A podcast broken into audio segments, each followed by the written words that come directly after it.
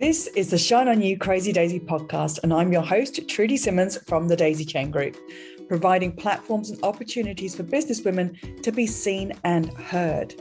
This platform is for the women entrepreneurs that want to hear the real stories of what it takes to be yourself and run a business with all the different hats that you might have to wear. Come and join the Shine On You Crazy Daisy membership, offering online networking co working, collaboration, and monthly masterclasses for you to grow your knowledge. Go to thedaisychaingroup.com for more information. These are the platforms to hear and share the stories of the tenacious, the rebellious, and the resilient women that are working towards the future that they build for themselves and their families. Hello and welcome to the Shine On You Crazy Daisy podcast. I am your host, Trudy Simmons, and today I am thrilled and excited to introduce you to Kim Woods from Kim Woods Advisory. Kim, thank you so much for being involved in the book and the podcast. Please tell us about your business. Thanks so much for having me here, Trudy. I'm so delighted to be part of your world. And so, my business is about helping female entrepreneurs know, like, and trust themselves better so that they'll have higher levels of satisfaction along with their success. So, basically, what it means, it means like more power, more money, all the good stuff. I love that more power, but in a good way. Yeah. in, a, in a very good way, right. Hmm. Um, you say in your chapter, it takes me too long to recognize I'm not doing anything right. And this came from years of doing what was wrong for you. What was the point that you realized this? Okay, I would love to say that it was just like this one moment of brilliance and oh, and then I shifted everything and it was a Hallmark movie and everything was great. No, that would be a lie. So it was no, no, no, no, no. No, it was, it was, it took it took literally my entire life to be mm-hmm. in shambles, right? As I think a lot of us kind of look back on and we're like, oh my goodness. So my son was born with developmental issues. My husband was in the hospital dying. Like my daughter was a baby at home. We were starting a business because it was the only thing I could think of to kind of put my husband on like the shelf mm-hmm. without, you know, having him get depressed right? But having him not do that much right? And and it was all through this that looking outside of business quote unquote like that corporate track that i was on that i realized like i am wretchedly like not unhappy but not happy mm. right? So i'm pursuing this goal i'm pursuing this next target i'm just pursuing all these things that i don't care about right? Like like oh make this much money a month and like have this many clients and make sure all your consultants are fine. And you know there were all these goals and i was just goal oriented goal oriented goal oriented like a hamster on a wheel and so and so because of that because of all the turmoil in my life mm. i i had to put together a formula for life that was different. I needed to look at western practices. I needed to look at different ways for healing because we had you know extremists in the family. And it was through that you go to eastern practice right? Like eastern method they're going to tell you to chill. Yeah they're going to be like settle down quiet down go meditate right? And like and i'm like okay but but i actually because my life was so fraught i had to do it mm. so i couldn't avoid doing it. And so once i started slowing down and started going inward i realized like holy crap i'm doing this all wrong. Like mm. everything like like literal existential crisis. I was like i am doing my life wrong I, I, when you said the word wretchedly, there's such a visceral feeling to that because we know when we are doing wrong for ourselves, and that wretched feeling that you get from it. If you don't do something about it at that point, that's how dis-ease starts in your body. It's how people exactly. get sick from just doing what they're doing. That that hamster wheel approach to things exactly. And it's and it's when you're not when you're not serving yourself at all right? And and unfortunately a lot of us have been brought up that way. You know it's societally conditioned. It's it's you know it, it could be cultural. It could you know there's so many reasons that we do it. And honestly this is going to sound weird but it's easier to look outside yourself than it is to look internally course. You know, so you can you can say, oh, what if I were doing this or what if I were doing that, versus like, what do I want to do? Yeah, and then doing it and then doing it. Um, you talk about falling back into the same job and the same pattern in different companies. Yeah. and people pleasing, which I love talking about. How did you change this mindset for yourself? So it, you know, it's interesting. It wasn't a mindset change, Trudy. It was a heart set change. Nice. So I needed to, I needed to figure out, you know, as I was doing all these Eastern methods, I was cracking open my heart and I was realizing, wow, my heart has a lot to say. Mm-hmm. right? It has it has to say a lot about what do i desire? What satisfies me? What's fulfilling? The, the, different words than than what is success and what are the goals and and how do people view me right? Like there's a whole reorientation.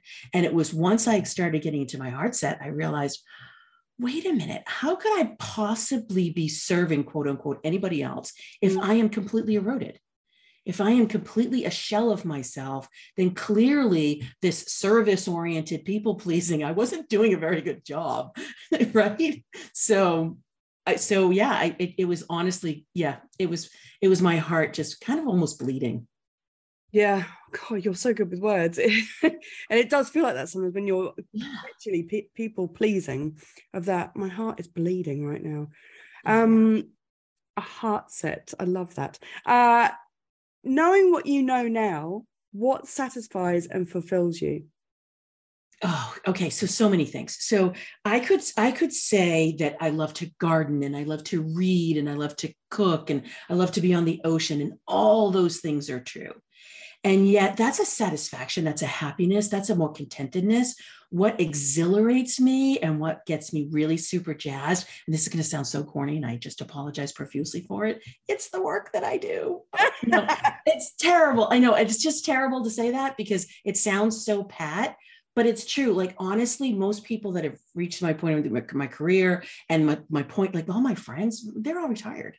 Mm. And so I'm, I'm sitting here doing this like like doggedly because I love it. I can't mm. help myself. I just can't stop, Trudy. You asked me to write this this chapter for this book. I, I don't have a hot minute for it. I'm like, yes, I will definitely do this. I will make this happen. You know, somebody asked me to write an article. I'm like, absolutely. You want me to do, you know, this collaboration? Someone else is helping me. I'm helping someone else promote her book next week. I yes, yes. I love it that is the absolute joy i think of having your own business is if you do not love it to the extent that you're talking about and that i talk about then there's no point in doing it. About mm. having your own business being an entrepreneur being a businesswoman is not about working nine till five. I find that mm. hilarious. It is all the hours in all the days you're always thinking about it. And if your if your joy comes from that you're winning. I know I, I agree. I mean, I just can't even help myself. So, so I was on the boat this last weekend with my husband, and I was I do astrology, right? So I was I was looking at next at 2023, and I was opening it all up, and and I was I was just looking around. I was like, thank you, God. This is like the best thing ever. The sun is shining. I'm on a boat. You know, it, it was beautiful. I I'm so lucky. I feel so lucky. Lucky with action. lucky with action. That's right. Um, if there was one lesson you've learned that you want every entrepreneur to know, what would it be? It's okay not to know something. Ooh, yes. Right? It's okay. What I find, and this goes back to, you know, even my early days of, of being an entrepreneur, the CEOs that I would meet that would say, I don't know. Do you do you know how to do that? Do you know somebody that knows this? Mm. They were they were quote unquote more successful, and what that meant was that they had support, that they were able to grow, that they were able to um, rely on others in a way that that if you think that you have to know everything yeah. and you're posturing and you're positioning think of the questions you're not asking but think of the answers you're not getting. Wow.